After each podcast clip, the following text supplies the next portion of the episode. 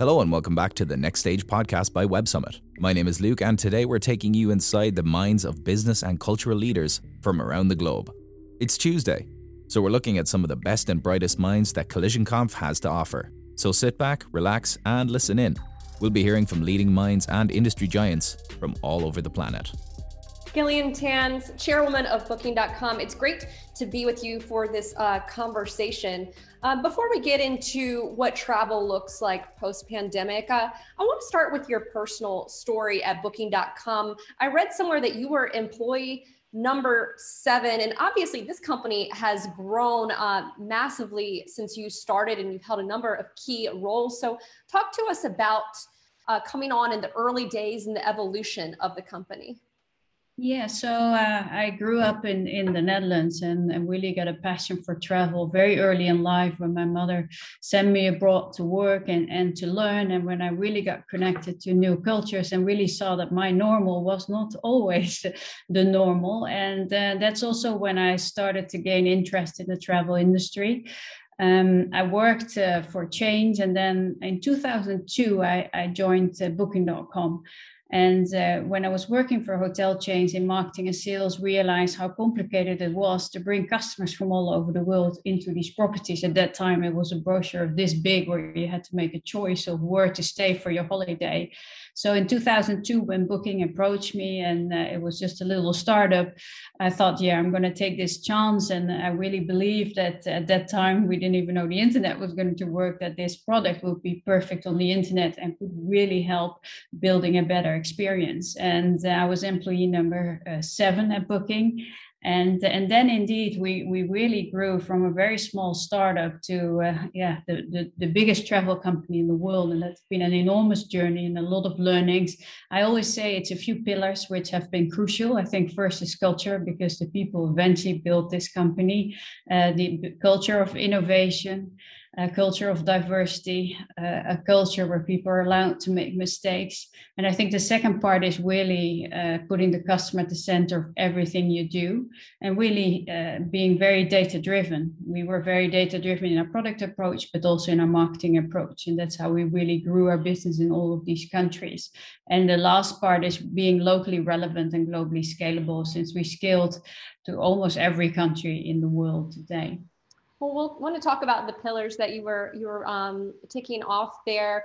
Um, as it relates to Booking.com and where it operates, it seems like it operates pretty much everywhere. Kind of walk uh, the viewers through, um, you know, where you are operating, maybe some of the brands that might not be as familiar to folks. I know I, when I see some of them, I'm like, oh yes, I actually didn't know that was a Booking.com uh, product. So walk us through that.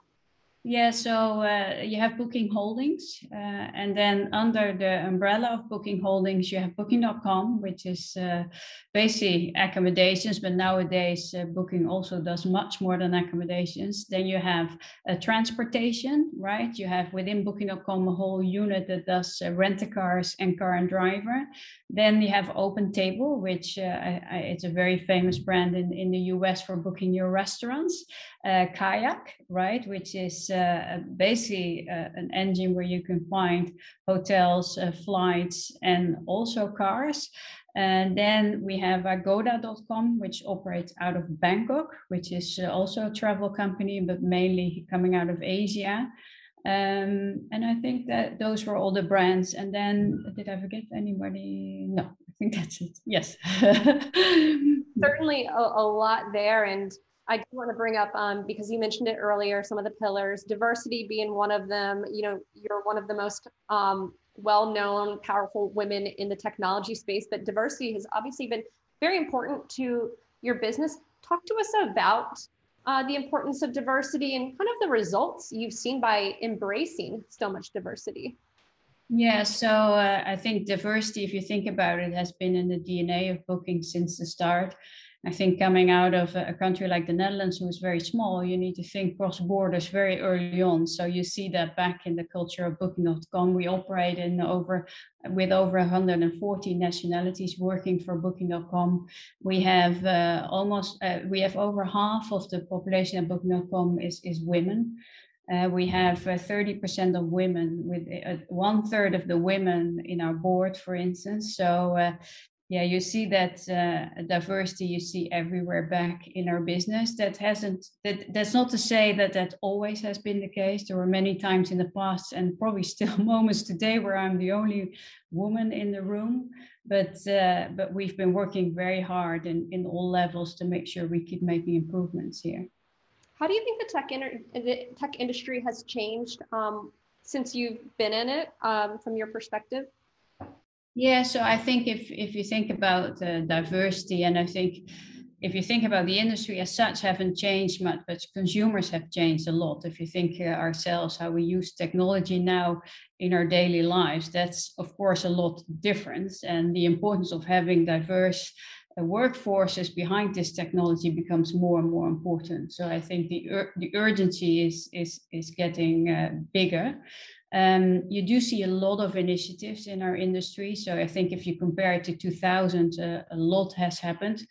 But yeah, still a lot needs to happen. I think with Booking, we've been very proud that we've been mentioned by the Financial Times as one of the company who is uh, basically a, a, leader in diversity. So, uh, but it's hard work every day. And I think also I saw recently a study from Lean In where you saw every 100 black males who were promoted, only 58 black women were promoted. So uh, you see, while they actually applied at the same rate. So you do see there's still so many gaps uh, everywhere. And then if you think about the amount of women that come out of uh, these studies, right? Only 10% of women in many countries uh, come out of uh, technical studies. So there's still a lot of work that needs to be done to make uh, improvements. Mm-hmm. And you know, you're mentioning earlier the culture at Booking.com embracing this kind of experimentational uh, cult- culture of experimentation, a culture of innovation. Um, I would imagine that applies to navigating a global pandemic. You think about travel. Um, that was the industry that seemed like that got hit hard and fast when the pandemic set. What was it like navigating the pandemic?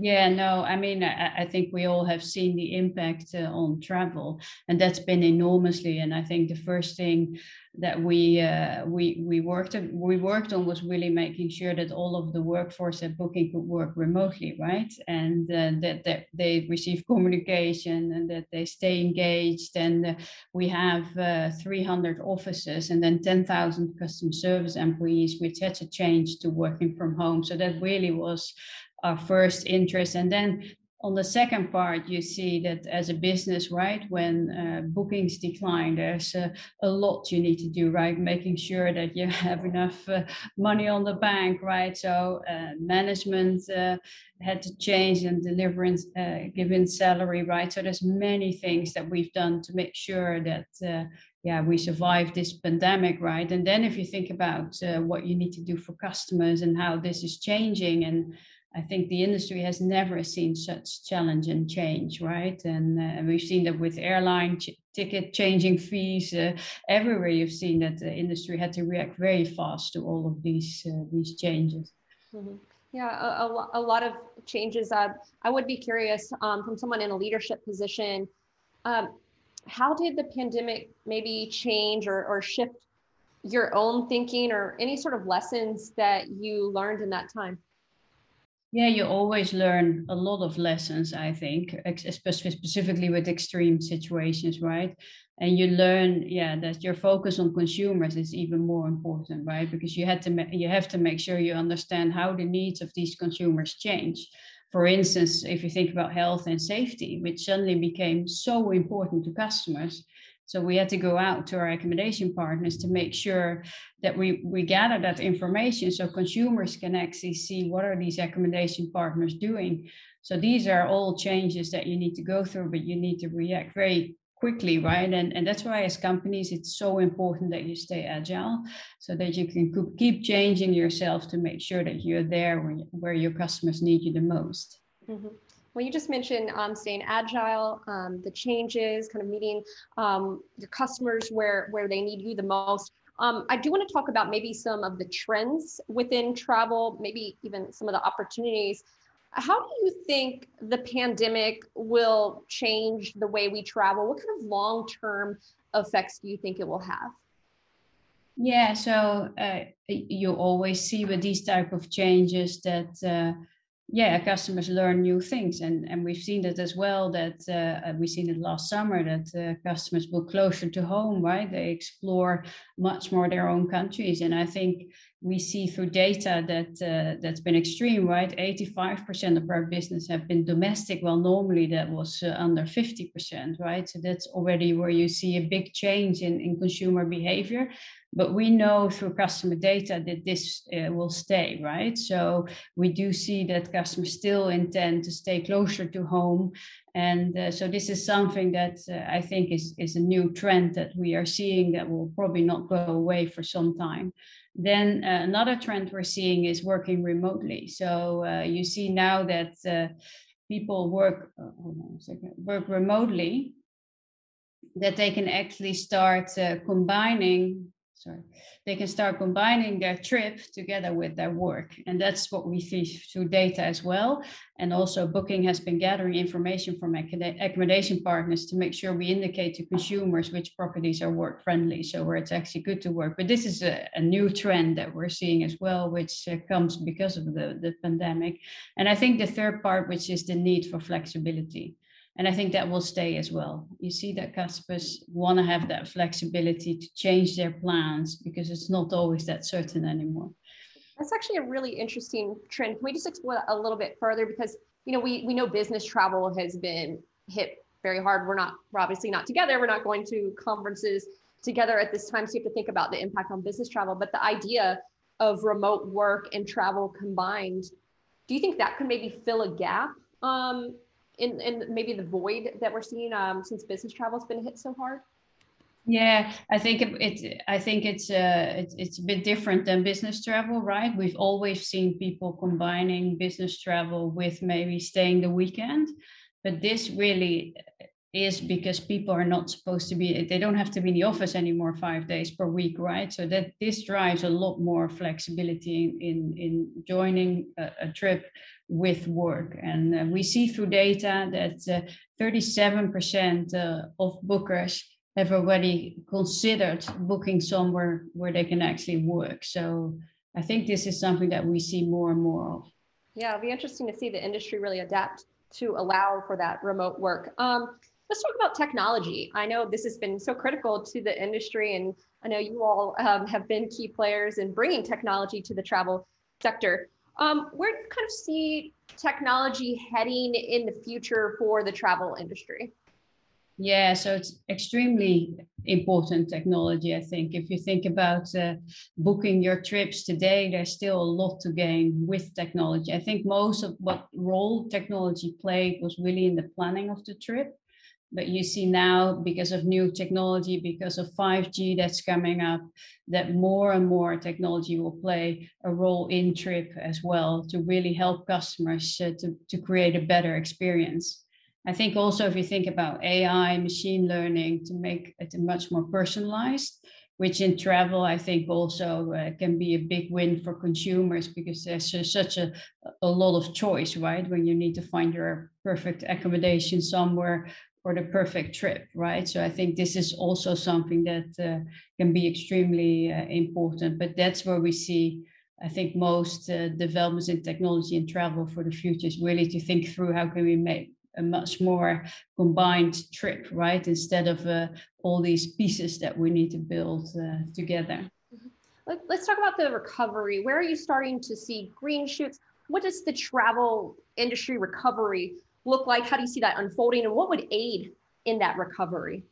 Yeah, so I do think it will take some time uh, because I think uh, once more and more people are vaccinated, I think that does help, of course, that people will take that trip again, but it will take some time before people really get on a plane to the other side of the world. We see that through data as well. So I think there will be recovery, but it, but it, it will be slow and it will take some time. Where are you starting to see that right now, though? Any sort of green shoots that we might be? Yeah, well, you see that people are looking for the summer, for instance. So you do see that people are starting to think about uh, trips for the summer, either if it's closer to home, right, or some people are thinking to do go to another country. But people are still very careful, I think, because they want to make sure that it's really safe right to travel at that time. So uh, that's why it's it's always very difficult to predict right how how fast or or when this will truly change. But we we predict it will take some time. Well gillian tans chairwoman of booking.com i know i am certainly looking forward to resuming uh, travel and i thank you so much for your time and i want to send it back to collision interrupted. Thank you Thanks for listening. And if you want to hear more about these topics firsthand, or you want to let us know what you want to hear, be sure to check us out on any of our social media accounts or visit websummit.com. That's websummit.com.